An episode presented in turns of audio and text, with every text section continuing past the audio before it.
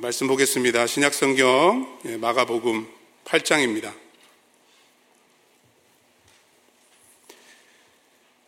성경을 열고 예, 보시면 좋겠습니다. 예, 본문은 14절부터 26절까지 우리가 봉독을 하겠지만 그 앞뒤로도 좀 살펴보기를 원하니까는요.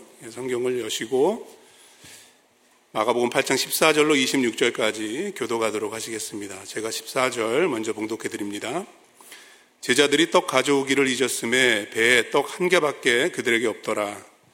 예수께서 경고하여 이르시되 삼가 바리새인들의 누룩과 헤롯의 누룩을 주의하라 하시니 제자들이 서로 수군거리기를 이는 우리에게 떡이 없음이로다 하거늘 예수께서 하시고 이르시되 너희가 떡, 떡이 없음으로 수군거리느냐? 아직도 알지 못하며 깨닫지 못하느냐? 너희 마음이 둔하냐 너희가 눈이 있어도 보지 못하며 귀가 있어도 듣지 못하느냐? 또 기억하지 못하느냐? 내가 떡 다섯 개를 오천 명에게 떼어줄 때 조각 몇 바구니를 거두었더냐? 이르되 열둘이니. 또 일곱 개를 사천 명에게 떼어줄 때에 조각 몇 광주리를 거두었더냐? 이르되 일곱이니이다. 이르시되 아직도 깨닫지 못하느냐? 22절입니다. 베세다의 이름에 사람들이 맹인한 사람을 데리고 예수께 나와 손 대시기를 구하거늘 예수께서 맹인의 손을 붙잡으시고 마을 밖으로 데리고 나가사 눈에 침을 뱉으시며 그에게 안수하시고 무엇이 보이느냐 물으시니 쳐다보며 이르되 사람들이 보이나이다. 나무 같은 것들이 걸어가는 것을 보나이다 하거늘.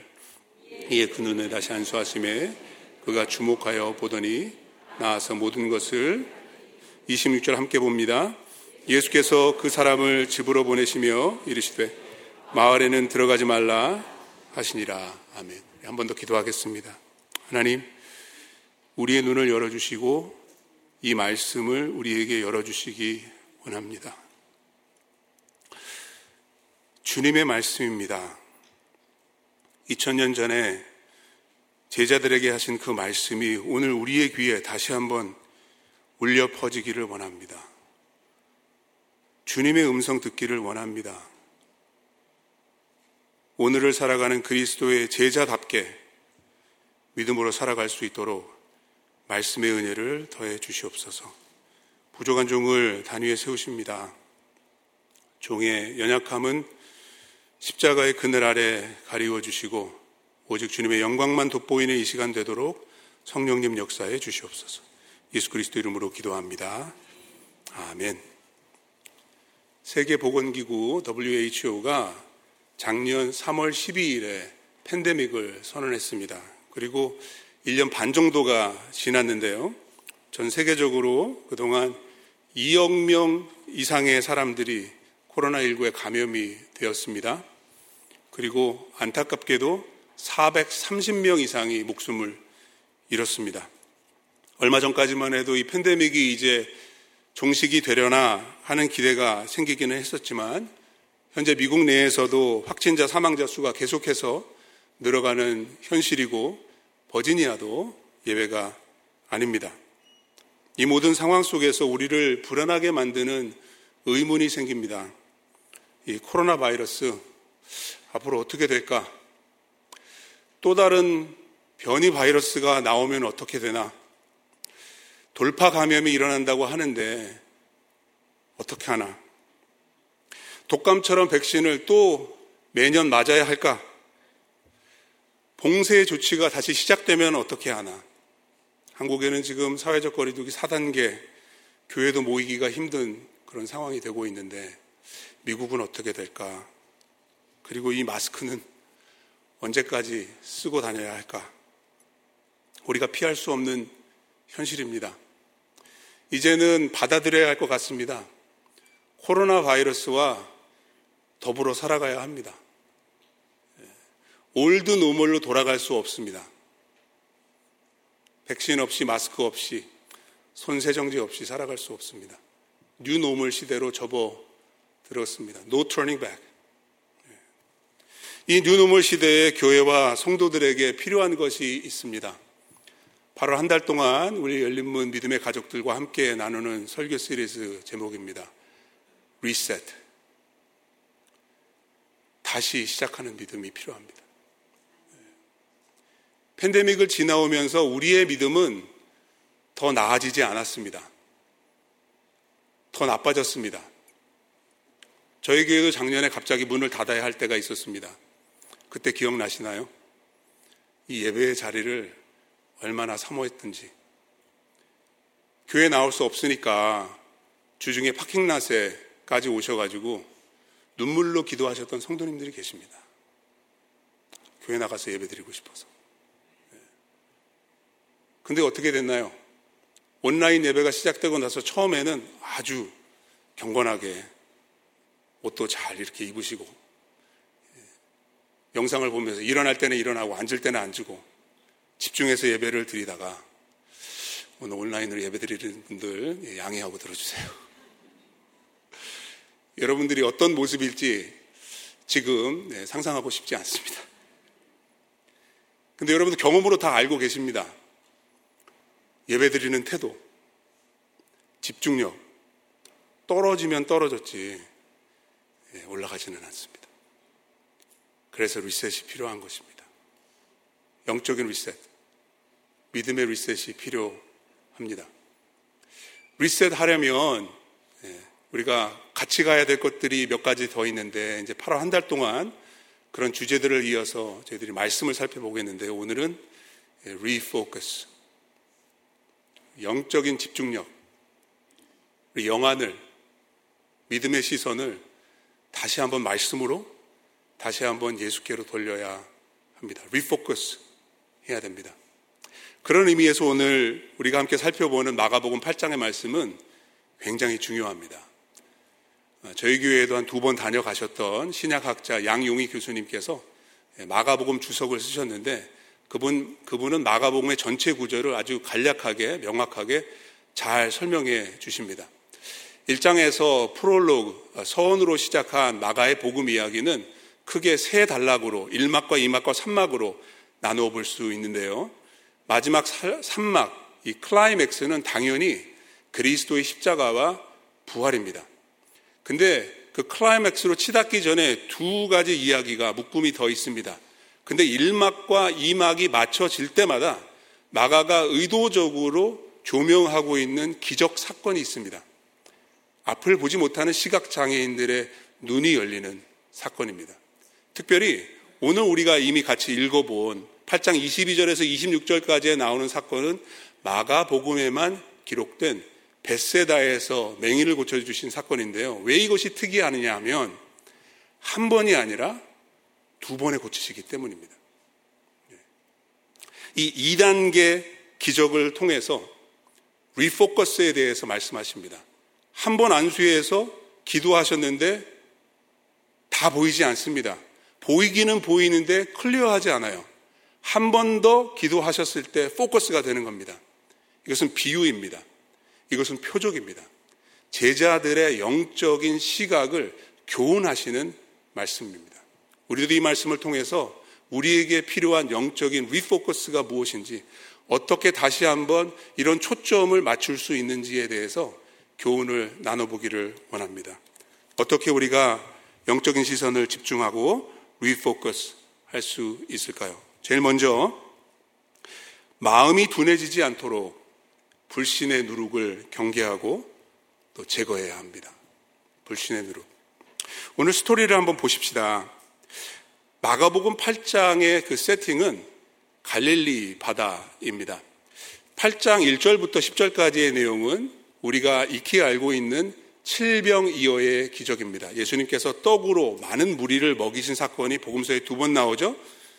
오병이어가 있고 칠병이어가 있습니다. 오병이어는 유대인 지방에서 예수님께서 행하신 기적이고 칠병이어는 이방인 사는 지역에서 또다시 행하신 것입니다. 복음은 유대인과 이방인, 만민을 위한 것이라는 것입니다. 그런데 이 이방인들이 사는 지역이 있었습니다. 7장 뒷부분에 31절에 보시면 예수님께서 대가볼리 지방, 지도를 한번 보여주시기 바랍니다.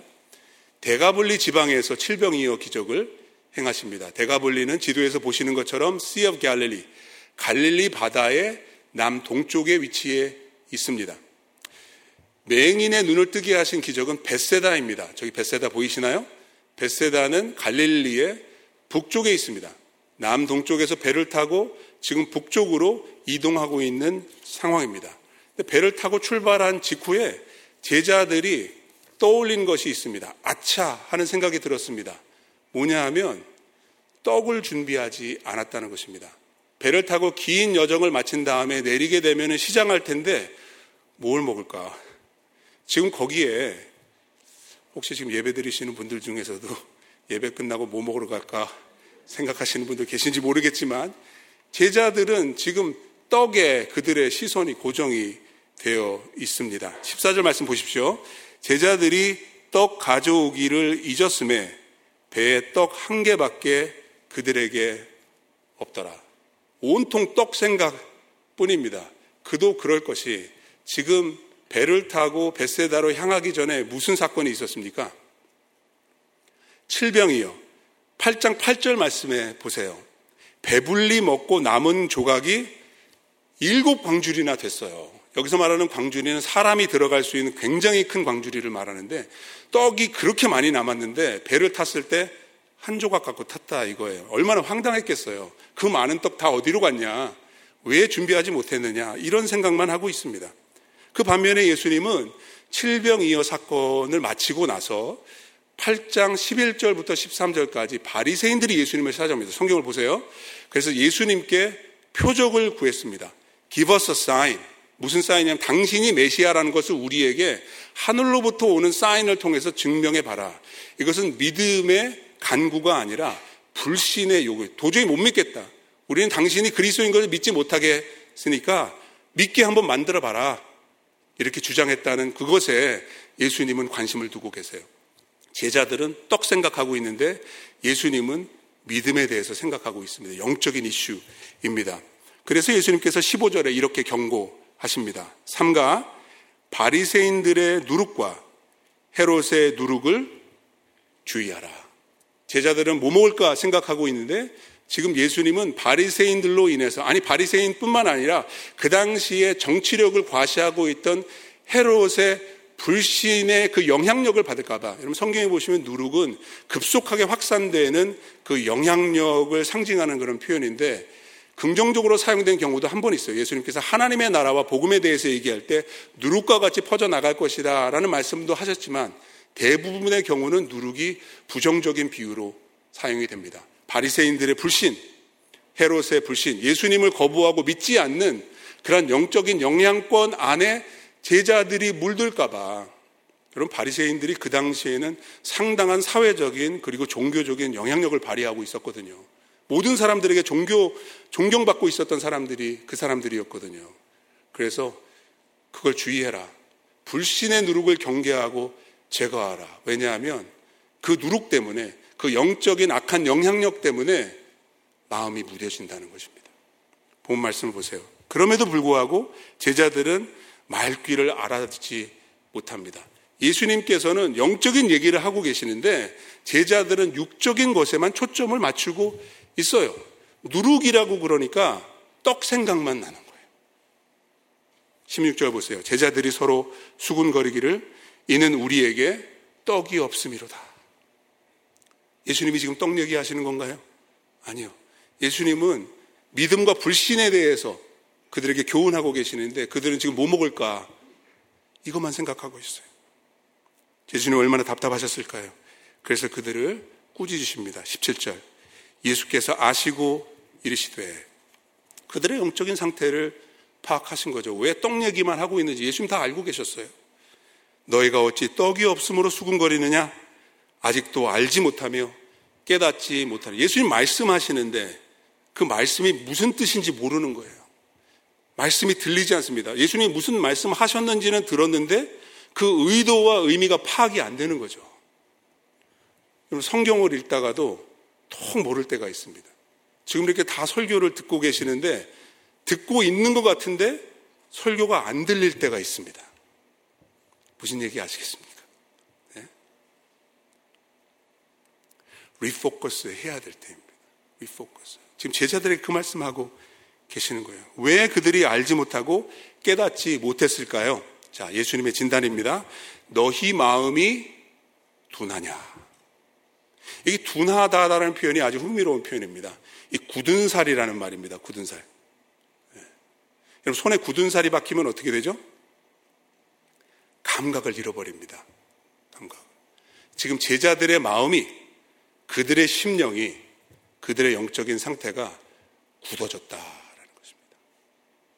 예수님은 지금 영적인 차원에서 말씀하고 계시는데 그들은 지극히 육적인 차원에서 떡만 생각하고 있습니다. 마음이 둔해졌기 때문인 것이죠.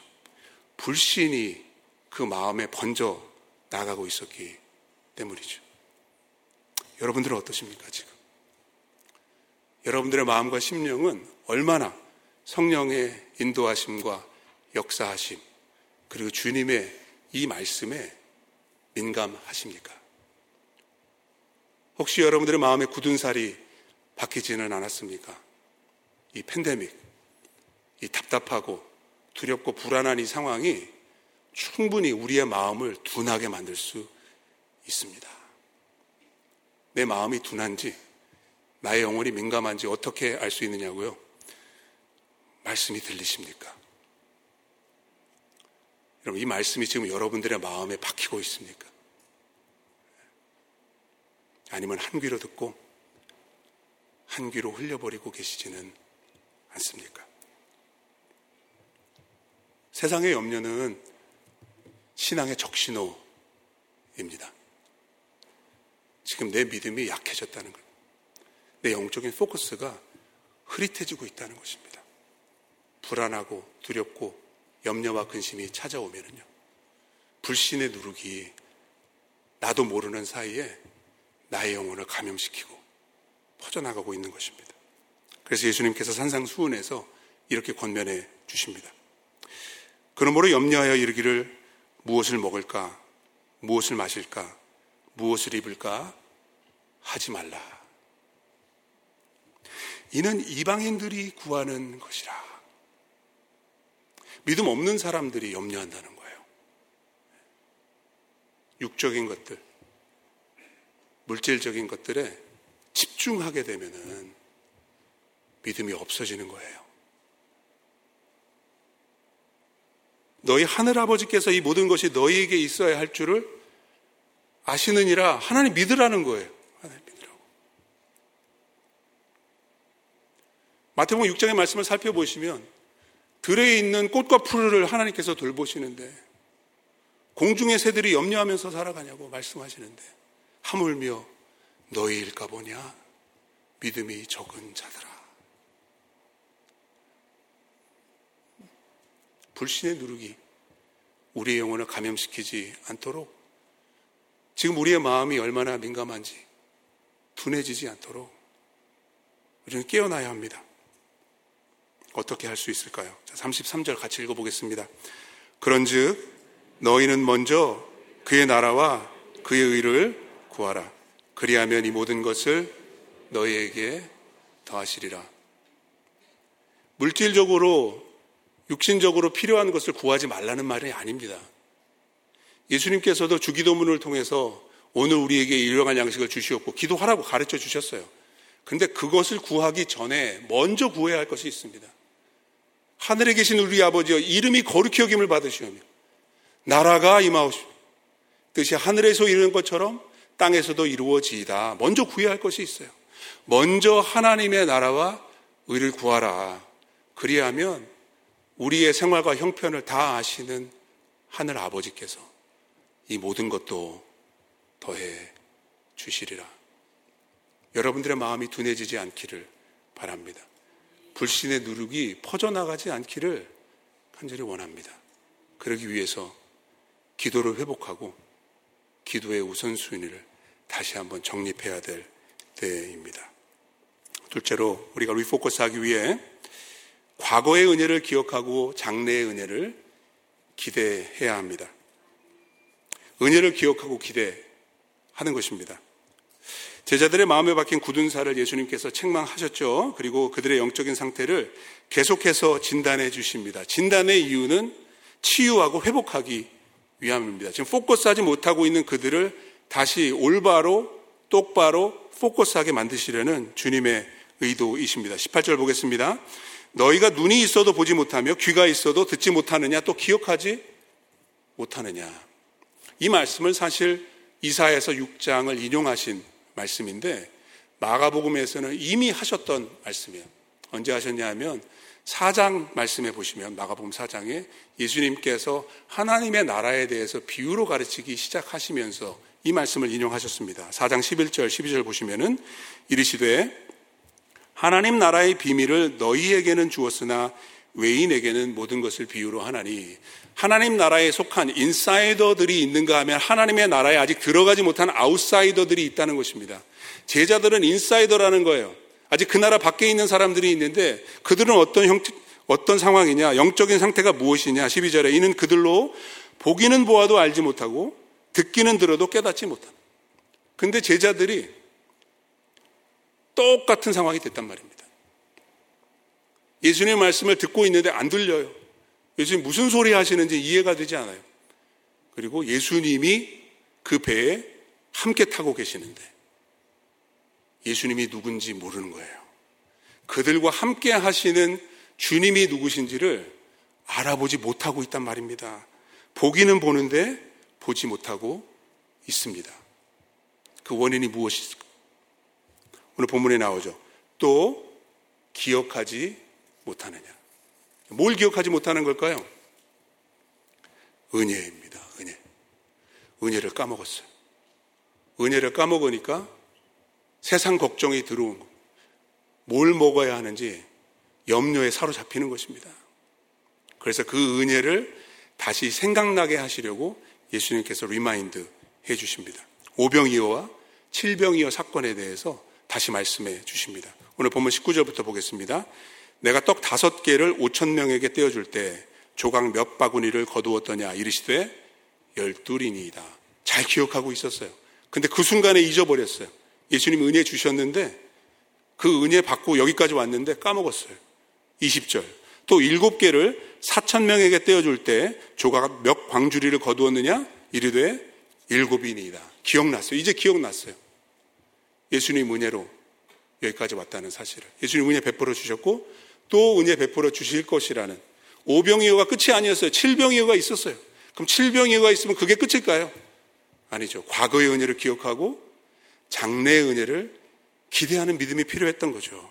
그래서 예수님 말씀하십니다. 아직도 깨닫지 못하느냐.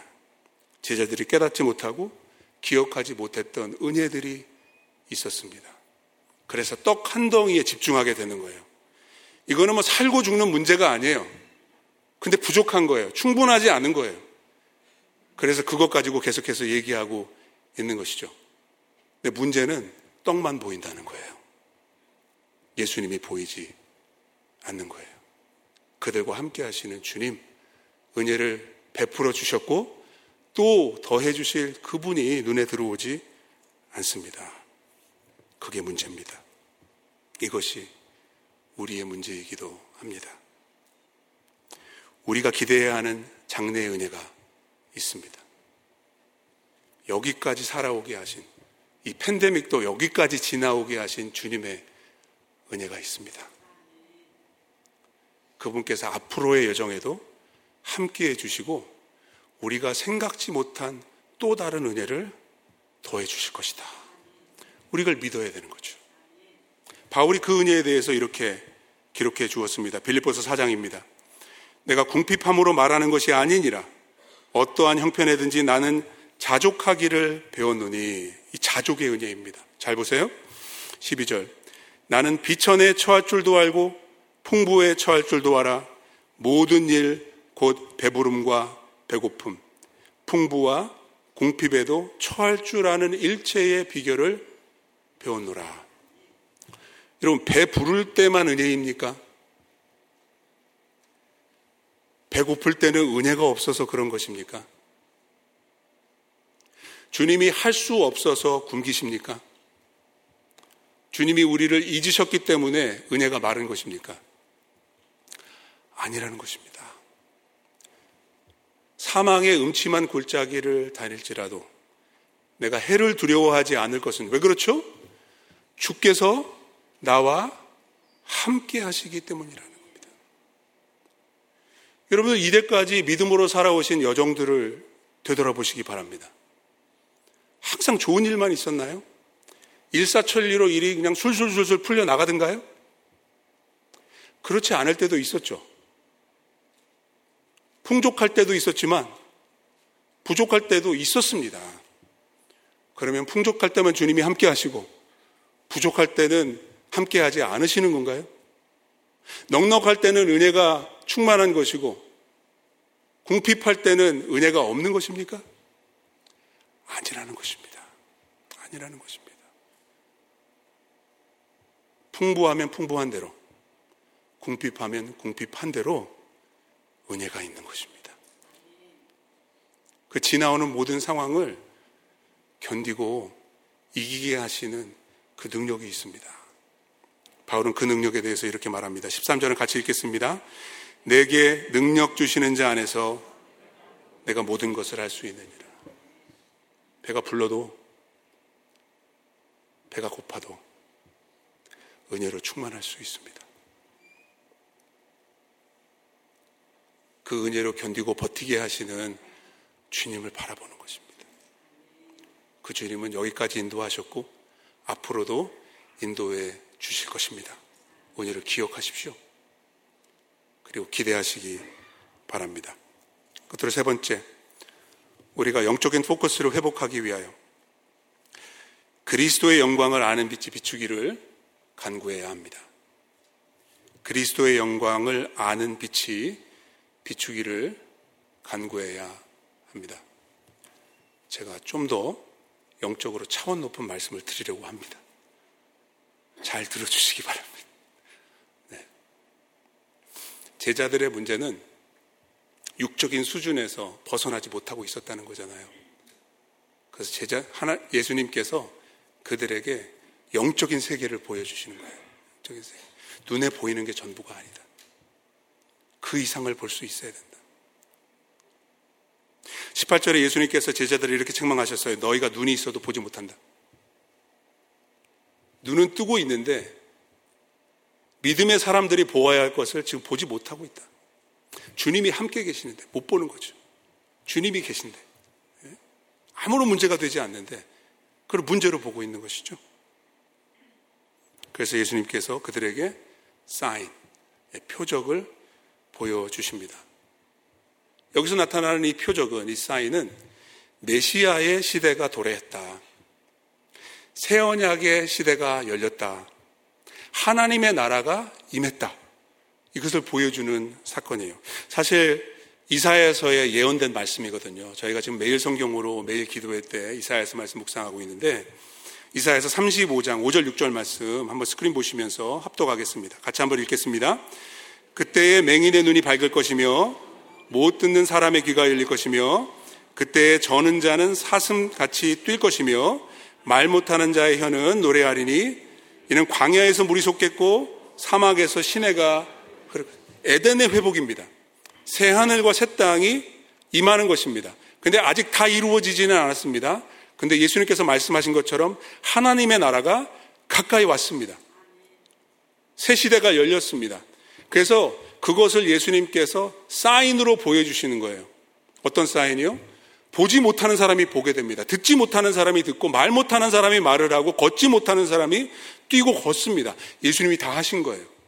근데 그것이 눈에 드러나는 어떤 그런 사건이나 현상이 중요한 게 아니라 그것이 주는 의미, 사인이 그거잖아요. 사인 자체가 중요한 게 아니라 사인이 무엇을 포인트하느냐. 이런 사건들은 예수가 그리스도이시고 지금 새 언약 시대가 열렸다. 하나님의 나라가 가까이 왔다. 이걸 보여주는 거거든요. 특별히 맹인이 눈을 뜨는 사건은 구약 성경에 없어요. 죽은 사람이 살아나는 그런 기적은 있어요. 구약에. 근데 앞을 보지 못하는 사람이 다시 보게 되는 일은 없어요. 왜냐하면 하나님의 구원 계획 가운데 이거는 메시아만 할 수 있는 능력으로 하나님이 예비하신 거예요. 그래서 눈을 뜨는 사건이 있는 것입니다.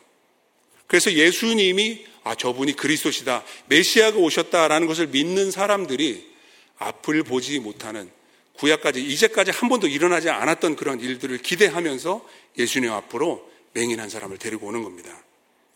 22절 베세다의 이름에 이제 배에서 내렸습니다. 사람들이 맹인 한 사람을 데리고 예수께 나와 손 대시기를 구하거니 예수님의 힐링 터치를 바라는 것입니다. 예수님이 손 대해 주시면 눈이 열릴 것이라는 것을 믿는 것입니다. 믿음이 있는 사람들이 이 사람을 데리고 왔습니다. 근데 이제 23절부터 보십시오. 여기 이제 스토리의 그 포커스가 예수님의 손에 이렇게 맞춰져 있는데요. 예수께서 맹인의 손을 붙잡으시고 마을 밖으로 데리고 나가사 예수님께서 손을 대어 주시기를 원해서 사람을 데려왔는데 예수님께서는 그 사람의 손을 붙잡고 여러분 거룩한 상상력을 동원해서 한번 생각해 보세요. 앞을 보지 못하는 사람을 예수님께서 손 잡고 안내하시고 인도 하십니다. 여러분 우리의 모습입니다. 영적으로. 예수님이 우리를 붙잡아 주지 않으시고 우리를 이끌어 주지 않으시면 우리는 갈 바를 알 수 없는 것입니다. 어디로 가는지 모르는 거예요. 한 치 앞을 내다볼 수 없는 우리의 인생길에서 주님께서 선한 목자가 되어 주시는 것입니다. 우리 손 잡아 주시는 겁니다. 믿으시면 아멘 하겠습니다. 근데 눈을 열어야 돼요. 눈을 열어야 돼요. 그래서 주님 역사하시는데 두 가지 좀 이상하고 특이한 사항이 있습니다. 첫째, 잘 보세요. 그 맹인의 손을 잡고 마을 밖으로 데리고 나가셔서 어떻게 하시나요? 눈에 침을 뱉으십니다. 우리는 좀 이해하기 힘든 이런 상황입니다. 왜 침을 뱉으셨을까? 복음서에 보시면 예수님께서 침으로 사람을 고치신 한 방에서 그 침이 아닌 거 아시죠, 여러분? 네, 다른 침입니다. 침을 사용하신 그런 사건이 딱 세 번 나옵니다. 누가복음에 마가복음에 두 번, 요한복음에 한 번 나오는데 예수님이 침을 안 쓰셔도 되거든요. 대부분의 경우는 그냥 고치세요. 손을 대지 않으실 때도 있어요. 그냥 말씀으로 하십니다. 근데 여긴 침을 쓰세요. 왜냐하면 이 맹인을 위해서 쓰시는 거예요. 고대 사회에서는 이 능력자, 예수님처럼 도에 대단한 능력을 발휘하시는 분들의 그 침에 치유의 효능이 있다고 믿었어요, 사람들이. 예수님이 침을 바르기도 하시고, 침을 뱉으시기도 하시고, 이렇게 하시는 거예요. 근데 더 이상한 건 제가 설교 서두에도 말씀을 드렸지만, 한 번이 아니라 두 번에 고치시는 거예요. 말씀 계속 보겠습니다. 그에게 안수하시고 터치하십니다. 무엇이 보이느냐 물으시니 24절 같이 읽겠습니다. 쳐다보며 이르되 사람들이 보이나이다. 나무 같은 것들이 걸어가는 것을 보나이다. 사람인 것 같은데 사람으로 보이지가 않습니다. 뭘로 보여요? 나무로 보입니다. 여러분, 예수님이 한 번에 고칠 수 없어서 두 번에 고치셨을까요? 천만의 말씀이죠. 모든 기적은 한 번에 이루어집니다. 그럼 여기는 왜 두 번일까요? 이것은 제자들을 위해서. 제자들이 예수님을 보는데 그들과 함께 하시고 그들과 동행하시고 그들을 인도하시는 예수님이 계신데 믿음이 없어요. 불안하고 염려스럽고 두려워요. 예수가 누구신지를 알아보지 못하기 때문이죠. 그들과 함께 하시는 주님이 도대체 누군지 알아보지 못하는 거죠. 그래서 한 번 더 예수님의 터치가 필요한 것입니다. 25절에 이에 그 눈에 다시 안수하심에 그가 주목하여 보더니 나아서 모든 것을 밝히 보는지라. 영적인 의미에서 제자들에게 이 second touch가 필요했던 거예요.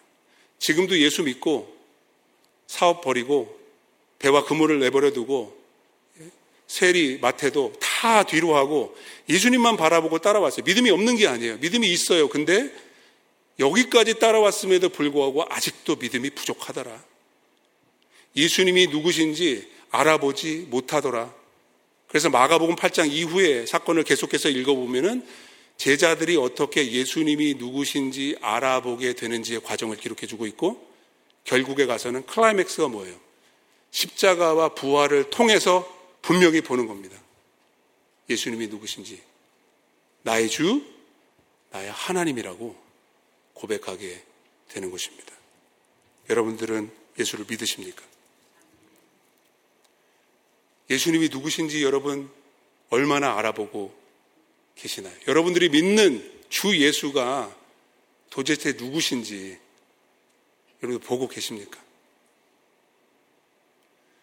목사가 옆에 와 있어도 불편한데 말입니다. 그죠? 어제 선교 리더십 수련회 가서 식사하는데 아무도 제 옆에 앉으려고 하지 않으시더라고요. 근데 예수님이 함께 하시는데 말입니다. 우리는 감각이 없습니다. 포커스를 상실했기 때문입니다. 예수님을 보지 못합니다. 예수님이 계신데 인식하지 못합니다. 떡 한 덩이의 문제가 더 크게 보이고 우리는 불안하기 그지없고 두렵기만 합니다. 팬데믹 지나가면서 정말 우울증, 심지어는 공황장애까지 걸리신 분들이 많아요. 저희 교회를 포함해서. 왜 그럴까요? 예수님께 시선 집중하지 못해서 그런 거예요. 예수님에서 우리의 시선이 방황하고 있기 때문에 그런 거예요. 자꾸 다른 거 보니까 그런 거예요. 다시 예수님께 시선을 돌려야 합니다. 주님을 볼 수 있어야 합니다. 어둠 속에 있었던 우리에게 복음의 빛을 통해서 그 영광의 빛이 임하지 않았습니까?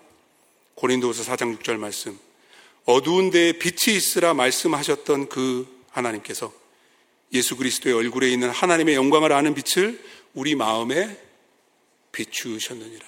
여러분들 이, 이 빛이 우리의 마음 속에 어두웠던 예수를 보지 못했던 예수를 믿지 못했던 우리의 마음 속에 이 복음의 빛, 이 영광의 빛이 임한 줄로 믿습니다.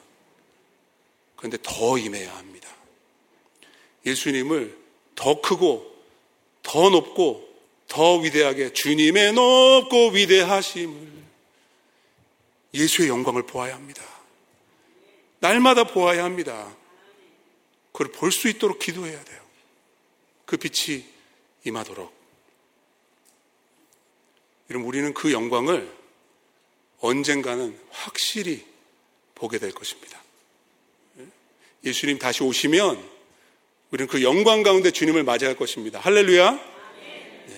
네. 그런데 그 천국에 이르기까지 우리는 그 영광을 바라보면서 그 빛 가운데로 걸어가야 합니다. 그 영광을 볼 수 있도록 주님이 기도하고 계세요. 우리도 기도하고 있지만 주님께서 우리에게 그분의 영광을 보게 하시도록 기도하고 계십니다. 요한복음 17장 24절 말씀 한번 같이 읽겠습니다. 시작. 아버지여 내게 주신 자도 나 있는 곳에 나와 함께 있어 아버지께서 창세 전부터 나를 사랑하심으로 내게 주신 나의 영광을 그들로 보게 하시기를 원하옵나이다.